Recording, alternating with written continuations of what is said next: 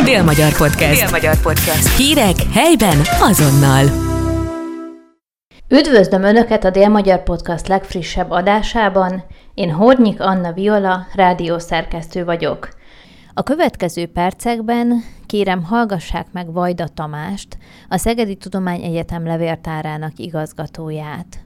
Vajda Tamással a hetedik Trianon és a Magyar Felsőoktatás konferencia kapcsán beszélgetünk, amelyet a Szegedi Tudományegyetem, a Veritas Történetkutató Intézet és Levéltár, a Magyar Felsőoktatási Levéltári Szövetség, a Szegedi Csanádi Egyházmegye és a Gál Ferenc Egyetem közösen szervezett december 7-én és 8-án. A témáról még a konferencia előtt beszélgettünk. Most egy konferenciára fog sor kerülni a Trianon utáni egyetemi életről. Milyen programmal készülnek erre a konferenciára? A konferencia Trianon és a Magyar Felsőoktatás címet viseli. Ez 2017 óta zajló kutatási program. Ez ebbe a sorozatban már a hetedik konferencia lesz. Alapvetően a konferenciát a Veritas Történetkutató Intézet és a Magyarországi Egyetemi Levéltárakat összefogó szakmai szervezet, a Magyar Felsőoktatási Levéltári Szövetség szervezi. Ez a kettő az állandó tag, akik ez a két intézmény vagy szervezet, és ehhez időnként kötődnek más együttműködő szervezetek is. Most először kerül sor erre a konferenciára Szegeden.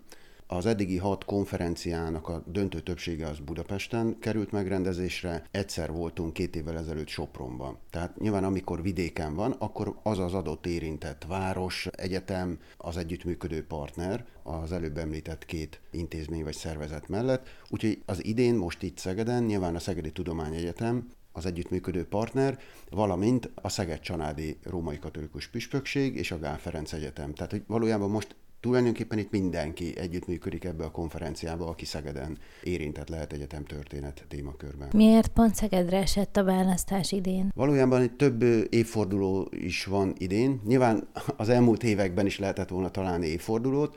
Alapvetően száz évvel ezelőtt történt az, hogy Temesvárról Glatfelder Gyula püspök átköltözött Szegedre. A román hatóságok kiutasították őt egész egyszerűen, és ezért el kellett hagyni a Romániát. Ez 1923 tavaszán került erre sor, és akkor ez Szegeden annyit jelentett, hogy egyház jogilag 23-tól kezdve még nem mondhatjuk, hogy püspöki székhely, mert erre majd jogilag csak 1931-ben kerül sor, de fizikailag itt tartózkodott a püspök, tehát hogy valójában az addigi egy egyszerű vidéki város helyett 1923-tól kezdve Szeged lesz az egyházmegye megmaradt Magyarországon maradt részének a központja.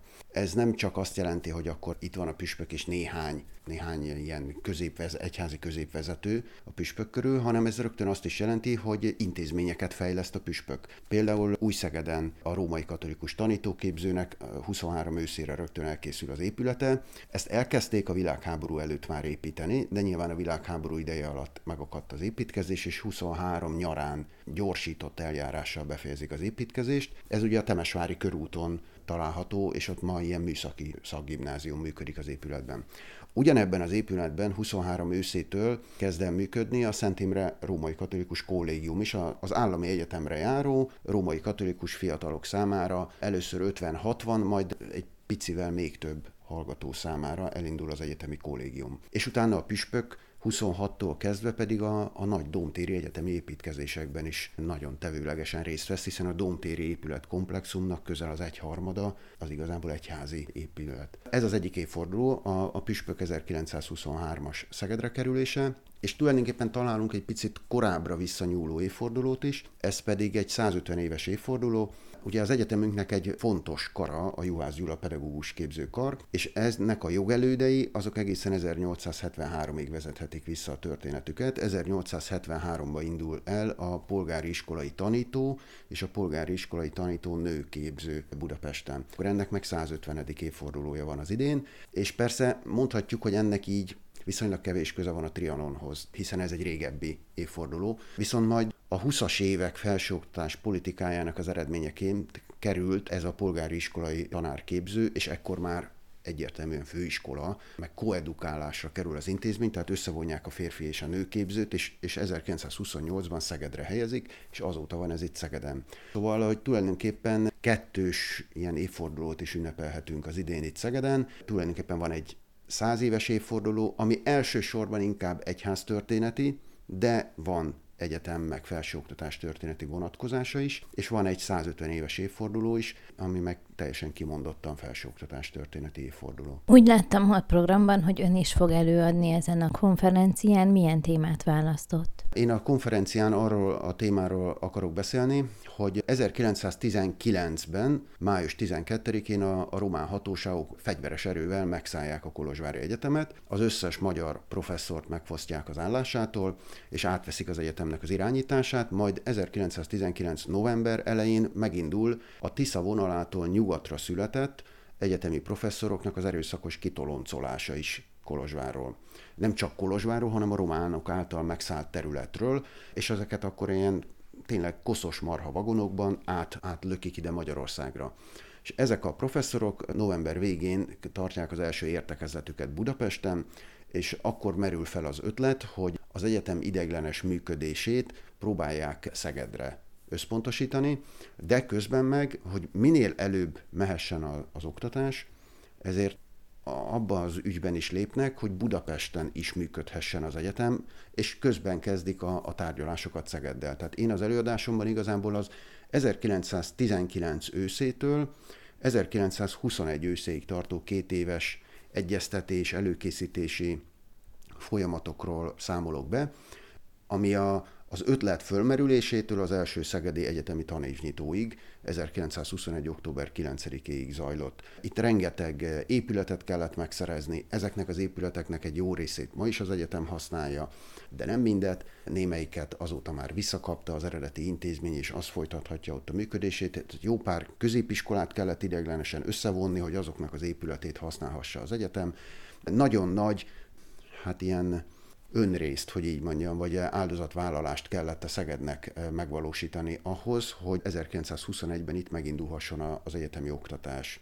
Ugye alapvetően a felsőoktatás az állami feladat lenne, de ez az 1920-21-es időszak, ez a magyar állami költségvetésre és alapvetően a magyar államra vagy a kormányzatra nézve egy egészen elképesztő válságos időszak, tehát gyakorlatilag teljesen üres volt az államkassa, és ezért akkor tulajdonképpen az egyes településeknek a felajánlásán múlott az, hogy melyik vidéki városban tudják legalább valamilyen körülmények között elhelyezni a száműzött egyetemet. És itt a Szeged volt, és a Szeged akkori polgármestere, a Somogyi Szilveszter volt az, aki minden áldozatra hajlandó volt, hogy a városnak ekkor már több mint 50 éve az egyetemért folytatott versenyfutása akkor legalább ilyen módon megvalósuljon, és hogy célt érjen. Előtte minden korábbi törekvésük az kudarcot vallott, mert minden más város beelőzte Szegedet, sokkal kisebb felajánlásokkal is, Debrecen és Pozsony is, minden másik város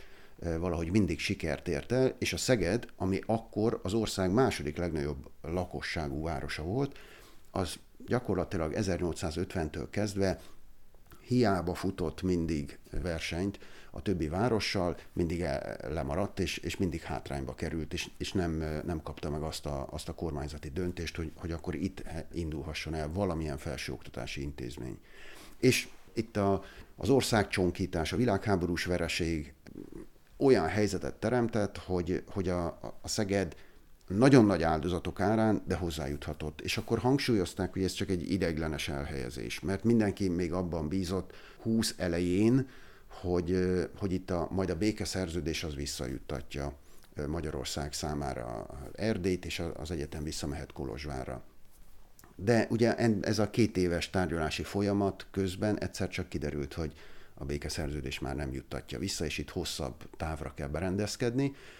Hivatalosan még akkor is azt mondták, hogy hát ez így nem maradhat úgysem annyiba, és majd néhány év múlva akkor is vissza lehet kerülni, de hát tudjuk, hogy a vége az lett, hogy egészen 1940-ig kellett várni a visszaköltözésre, és akkor is csak rövid időre kerülhetett vissza az egyetem Kolozsvárra. A Pozsonyi Egyetem Pécsre került, Debrecen az orvosi karriert versenyzett, illetve Szegedre, ahogyan is mondta, a Kolozsvári Egyetem került. Milyen áldozatokat kellett hoznia pontosan Szegednek azért, hogy ez megtörténhessen? Alapvetően pénzt is kellett adni a Szegednek, a pénzt a, az épületek átalakítására fordították, és a, a legnagyobb tételt pedig épületek felszabadítása jelentette a város számára. Tehát több középiskolát kellett ideglenesen összevonni, ebből az egyik ilyen érintett például a, a mai Radnóti Miklós gimnázium, ez akkoriban egy állami reál gimnáziumként működött, és ezt ideglenesen a, a városi gimnáziummal kellett összevonni, tehát a Piarista gimnáziummal kellett összevonni, és az épületnek bizonyos részeit használhatta a gimnázium, de csak egy kisebbik részét használhatta, és az épület nagyobbik részét azt át kellett az egyetem természettudományi tanszékei vagy intézetei számára engednie, és ez is például ez, ez egészen 1930-ig így maradt, tehát tíz éven keresztül. De ugyanígy ekkor került sor a, a Rókusi Elemi Iskola átengedésére, a Rókusi templom mellett, ami ugye mai napig az orvoskar használja, és ezért kellett 1930-ra egy új Rókusi Elemi Iskolát építeni, lényegében a régivel szemben került sor arra az építkezésre, tíz éven keresztül az az iskola is egy másik elemi iskolával összevonva egy épületben közösen kellett, hogy működjön. De ugyanígy említhetjük a, az akkori felsőipariskolát, a mai Déri Miksát, a, annak az épületnek a, az utolsó részeit majd csak 1935-ben tudták visszaadni felsőipariskola számára. Ekkor került sor a Dugonics téri épületnek a, a, az egyetem részére való átadására is, ez eredendően ugye egy iskolaépület, cél, vagy iskola számára készült épület, viszont a század fordulótól kezdve ez, ez az ítélő táblának volt a helye, és az ítélő táblát ideiglenesen akkor költöztették át egy leány felsőkereskedelmi iskolába, ahol ma működik a jogi kar, és a, azt a Leány felsőkereskedelmi iskolát meg összevonták a Tisza partján lévő kereskedelmi iskolával ideiglenesen, Szóval itt hatalmas csereberék történtek, és ez nagyon fölbojdította a városnak az oktatási intézményeinek a működését, és közben gondoljuk el, hogy a rendező pályaudvaron meg nagyjából 5-600 vagonlakó is várta azt, hogy őt hol tudják ideglenesen elhelyezni. Tehát rengeteg ilyen menekült a szomszédos államok által kitoloncolt magyar családról kellett volna itt gondoskodni, és 1921 nyarán jó pár, itt a helyi sajtóban jó pár ilyen botrányos újságcikk jelent meg, ami, ami ilyen visszásságokat mutatott, hogy a, a professzorok számára úgy tudtak lakásokat felszabadítani, hogy bizony számos ilyen menekült családot ért sérelem azzal, hogy, hogy, hogy őket kitoloncolgatták a, a számukra addig adott és ilyen ideglenesen használatba adott lakásokból. Tehát ez nagyon sok száz ember számára rengeteg áldozatot jelentett, mint a családok számára is. Tehát ugye az összevont iskoláknál rendszeres volt az, hogy hogy akkor az egyik iskola délelőtt tanított, a másik iskola meg délután használta ugyanazokat az épületeket, és akkor ezzel teljesen fölforgatták a családoknak az életét is, mert egyszerűen akkor délelőtt felügyelet nélkül volt a gyerek. Tehát ez mindenki számára nagyon nehéz időszak volt. Valószínűleg az egyetem nélkül is nehéz időszak lett volna, de az egyetem idekerülése az még megbojdította a folyamatokat, és például ugye ugyanígy a, a Kolozsvári Egyetemmel egyszerre száműzetésbe került Pozsonyi Egyetem, az majd csak két évvel később költözhetett Pécsre, 1923-ban, és addigra már azért a magyar állam egy picit jobb helyzetben volt, és ezért a központi kasszából több támogatást tudtak adni a Pozsonyi Egyetem Pécsre költözésekor, mint 1921-ben, amikor Szegedre költözött az egyetem. Itt teljes egészében a Szeged városának kellett minden ilyen költséget vállalni 1921-ben. És mi lehet ezt az oka annak, hogy az 1920-as évekig Szeged nem kapott egyetemet? Valahogy a, valahogy a nagy politika okozhatta itt ezt a, a, a városnak ezt a háttérbe szorulását, mert a Debrecen, a Pozsony, de bizonyos értelemben még a Kassa is valahogy egyszerűen jobban feküdt az akkori politikusoknál. Ugye a, a Debrecen a Debrecen mellett szóltak azért logikus érvek is, például ott a református egyház elég nagy önrészt vállalt be. Konkrétan, amikor majd 1914 őszén megnyitja a kapuit az egyetem és elkezd működni Debrecenben, akkor egyszerűen a református teológia épületében kezd el működni. Jó pár tanárt is átvesznek a református teológiából, De hát a, a, a Tisza Istvánt sem lehet kifelejteni ebből a, a, ebből a számításból, mert egyszerűen a Tisza István meghatározó szerepet játszott a Debrecen kiválasztásában, mint a Tiszán túli református egyházkerületnek a, a fő gondoka. Ő ott ö, sokat tett amellett, hogy a, vagy sokat tett azért, hogy, a, hogy az egy, egyik egyetem az Debrecenbe kerüljön. A Pozsony meg megint hát egy tradicionális iskolaváros is, és egyszerűen politikailag nagyobb, nagyobb támogatást élvezett. Viszont ha egy térképen nézzük meg, akkor meg, akkor meg szerencsétlen volt ez az elhelyezkedés, hogy Pozsony, Budapest, Debrecen, Kolozsvár, és az ettől délre első fél országrészben viszont semmi, semmilyen egyetem nem volt. Tehát szerintem egyébként a, a, a, a térkép, a topográfia az egyértelműen Szeged mellett szólt volna. És érdekes, hogy a Kolozsvári Egyetem is 1910-ben Szeged mellett érvelt, hogy a, a harmadik tudományegyetemet Szegeden kellene felállítani. De nem hallgatták meg ezeket a hangokat, és az előbb, ahogy röviden említettem a, a, a kassát, az pedig majd nem a tudományegyetemnél kerül elő, hanem a műegyetemnél ugyanis 1918-ra megszületett a koncepció, hogy Temesváron és Kassán fogják felállítani a második és a harmadik műegyetemet, és elég sok munka itt a világháború egyébként kedvezőtlen évei alatt, elég sok szervező munka meg is valósult Kassán és Temesváron, a magyar korszakban már nem tudott megindulni a műegyetem, de mihelyt a románok bevonultak Temesvárra, 1919 őszén már meg tudták nyitni a műegyetemet, mert a magyarok mindent előkészítettek a műegyetem nyitásra. Szóval, hogy más városok jutottak felsőoktatási intézményhez, akár sokkal kisebb városok is. Tehát ha belegondolunk, hogy Keszthely, Moson-Magyaróvár, eh, Mára-Maros-sziget, tehát valamilyen felsőoktatási intézményhez jutottak, vagy egy jogakadémiához, vagy egy gazdasági akadémiához. Szegeden viszont semmi nem volt. És ez, ez tényleg hatalmas probléma volt 1921-ig. És hogyan indult meg az egyetemi oktatás Szegeden? 1921 őszén nagyon nyomorúságos körülmények között indult meg. A korabeli napilapok beszámolnak róla, hogy még itt október végén sincsen fűtés a tantermekben meg csak apró belső átalakításokat tudtak az épületeken végrehajtani, de hogy megvolt az ünnepélyes tanévnyitó, és még egy héttel később még voltak olyan tantermek, ahol folyt a meszelés, meg az utólagos kis belső ajtóknak a, a, a szerelése. Tehát igazából nagyon nehéz körülmények között. És akkor az egyik nagy csapdahelyzet, hogy nagyon sok távoli diák érkezett ide. Viszont a, csak az első tanév végére tudták megnyitni az internátust. Tehát, hogy addig valójában ott az első télen minden hallgatónak albérletbe kellett valahol menni, valami hónapos szobába, vagy valami egyéb olyan helyen kellett meghúzni magát, ami, ami meghaladta az anyagi teljesítőképességét a, a diákok családjainak. Tehát hogy itt az első év az nagyon nehéz.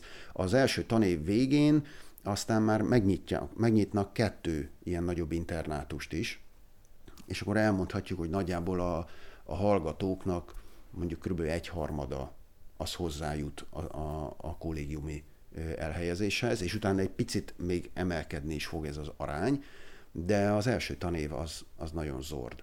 A tanév vége az, amikor például egyetemi menza is elkezd már működni, de az az első ősz és tél, az, az anyagilag nagyon nagy áldozatokat kívánt mindenkitől, közben pedig a városban ez mégiscsak azt jelentette, hogy ide érkezik nagyjából 60 professzor a családjával, plusz ide érkezik még legalább másik 3-400 egyéb egyetemi alkalmazott a családjával, és jön az első tanévben rögtön 1009 diák, akiknek csak egy, egy kisebbik része szegedi, Magyarán, hogy ez mind-mind fogyasztóként jelenik meg a, a városban, tehát nyilván fölélénkült azonnal a kereskedelem, a vendéglátás. A város hosszú távon ezzel nagyon sokat nyert anyagilag. Mikor és hogyan konszolidálódott a helyzet a Szegedi Tudományegyetemen? Tulajdonképpen apró javulása, hogy itt már 22-23-tól érzékelhető, de az igazi áttörés az majd csak 26-tól, amikor beindulnak a nagyszabású egyetemi építkezések, akkor figyelhető meg. És akkor ugye 26 és 30 között épül fel a klinikáknak a sora, a Dómtéri elméleti intézetek, akkor kerül sor 30-ra valósul meg, a vasúti leszámítoló palota, a mai bölcsészkar épületének a kibővítésére, ahol a nagy auditorium maximummal kibővítik. Az épület egyes részeit 1925-ben veheti igénybe az egyetem, és 25-től fokozatosan minden évben egyre nagyobb részét használhatják az épületnek. De igazán ez a 30 nyarán megvalósuló építkezés teszi alkalmassá az egyetem számára azt az épületet. És akkor tudják az utolsó ilyen vasutas irodistákat kiköltöztetni az addigi szolgálati lakásokból, meg az irodákból, és ez egy nagyon nagy segítség lesz az egyetemnek, hogy, hogy ezt az épületet megkapják, hiszen a, a természettudományi karnak is néhány tanszékét itt helyezik el, főleg a matematika tanszékeket, a természettudományi karnak a dékáni hivatalát is ott helyezték el, és a bölcsészkart mindenestől, és nagyon sok professzori szolgálati lakást is kialakítottak az épületben akkor. Tehát ezzel tudtak segíteni tulajdonképpen a, a, a professzorok szegedi szállás helyzetén is. A másik ilyen segítség időben nagyjából egybeesik ezzel, 1926-ban építették fel a, a Mérei utca és a Tábor utca sarkán azt a, a, a, a városi bérházat, ahol szintén megint legalább 8-10 professzort tudtak a családjával együtt elhelyezni, és akkor e, tulajdonképpen ez a két dolog oldotta meg a tanárok elhelyezését. E, mert addig ez is, e, ez is igen nagy problémát okozott, hogy sok volt a, a Pestről leutazó professzor. És az nem tett jót az egyetemnek, hogy, hogy a professzorok Pestről utazgatnak le órákat tartani. Nagyon nehéz helyzetben indult tehát akkor az oktatás, viszont milyen minőségű volt? Nyilván az első években azokon a szakokon, amelyek nagy laboratóriumokat igényelnek, meg nagy modern klinikákat, ott azért ez, ez hát hagyott kívánni valót maga után de ahogy eh, javult a helyzet, és sor kerültek eh, nagyobb műszervásárlásokra, beruházásokra, itt 26-tól kezdve nagy eh, fokú minőségjavulást lehet látni, és és tényleg jönnek az eredmények, jönnek a tudományos eredmények. A 30 környékétől kezdve örvendetes eredmények jönnek a, a Szegedi Egyetemen, gyakorlatilag mind, mindegyik koron. Amikor 28-ban ugye lehelyezik a polgári iskolai tanárképző főiskolát Szegedre, és akkor egy olyan oktatási reformot vezetnek be, hogy a főiskolás hallgatók is kötelesek minden fél évben egy előadás és egy gyakorlati jellegű kurzust az egyetemnek, vagy a bölcsész, vagy a természettudományi karán, nyilván a, a főiskolás hallgató szakjának megfelelően, hallgatni és teljesíteni, szóval azonnal kooperálások is megindulnak emiatt 28-tól kezdve a főiskola és az egyetem között, és a főiskola ide úgy jön le 28-ban, hogy hozhatja a teljes laboratóriumi meg könyvtári állományát magával Budapestről, és ez egy nagy infrastruktúrális lökést jelentett itt a városba, és nagyon sokan jártak a főiskolára, többen jártak, mint a bölcsészkarra, meg a természettudományi karra együttesen. Tehát, hogy itt hirtelen egy nagy diák létszám emelkedésnek vagyunk a tanúi. Szóval itt 28 és 30 körül vannak kedvező folyamatok a szegedi felsőoktatásban. Nyilván ennek aztán egy picit hát szárnyát szegi a gazdasági világválságnak a begyűrűzése és akkor 31-32-től kezdve bizonyos megszorítások is vannak a Szegedi Egyetemen. Ezt leginkább úgy lehet tapasztalni, hogy amikor valamelyik professzor nyugdíjba megy, akkor jó pár olyan tanszék lesz, a, a, amit nem enged a minisztérium betölteni új professzorral, hanem ilyen ideiglenes összevonásokra kerül sor, de legalább nem szüntettek meg komplet kart, mint ahogy az fölmerült, és nem szüntették meg a, az egyetemet sem, hanem néhány tanszék 5-6-8 vagy 10 éven keresztül való szüneteltetésével megúszta az egyetem ezeket a kurtításokat. Visszatérve kicsit a konferenciára, kik lesznek a legfőbb előadói? Hát valójában a Veritas Történetkutató Intézetből is érkeznek hatan különböző előadásokat tartani, és egyetemi levéltárosok is leszünk, hárman, illetve Szegedről még jó pár ember. Az egyetemi levéltár, konkrétan ugye itt a Szegedi Egyetemi Levéltárból mind a ketten akik vagyunk, mind a ketten előadunk. Én ugye erről a témáról adok elő, a kolléganőm Gauss Ildikó, ő pedig a Strasburgi Egyetem franciák által való átvételéről tartja meg az előadását. Ezt azért tartjuk nagyon fontosnak, mert a, a megszálló román hatóságok Kolozsváron, és Pozsonyban is a megszálló csehszlovák hatóságok, azok árgus tekintettel nézték, hogy a, a franciák már rögtön 1918. november végén hogyan veszik át a hatalmat a, a, a Strasburgi Egyetem fölött. Annak következtében ugye, hogy az Elzász Lotaringiát a Franciaországhoz csatolják, és gyakorlatilag a, november elején aláírják a, a, a fegyverletételi szerződést a németek, és onnantól kezdve kapnak egy tíznapos határidőt, utána át, megszállják a franciák a várost, és néhány napon belül ott azonnal új sor.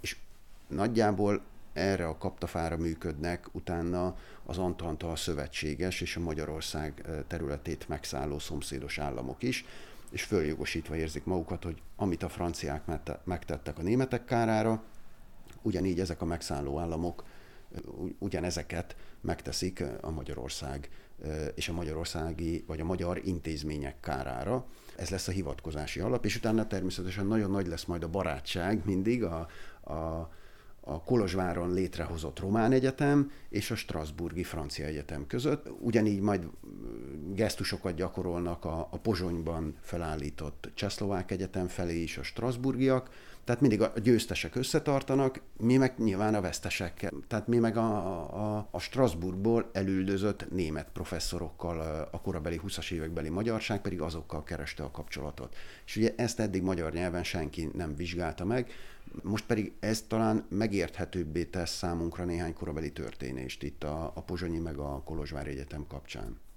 Milyen közönséget várnak az előadásokra? Alapvetően az egyetemről, tehát a Szegedi Tudományegyetemről várunk eh, résztvevőket, a Gál Ferenc Egyetemről is nyilván, vagy a, a, az Egyházmegye részéről is, és minden érdeklődőt szeretettel várunk a konferencia két napján.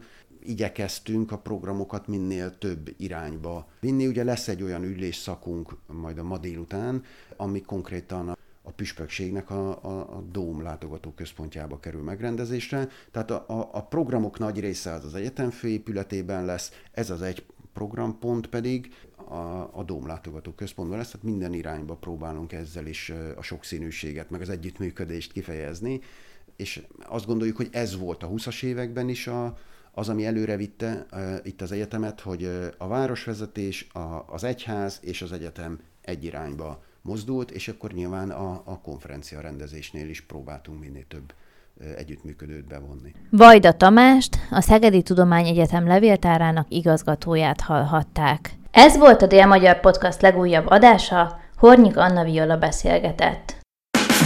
Dél-Magyar Podcast. Dél-Magyar Podcast. Hírek helyben azonnal.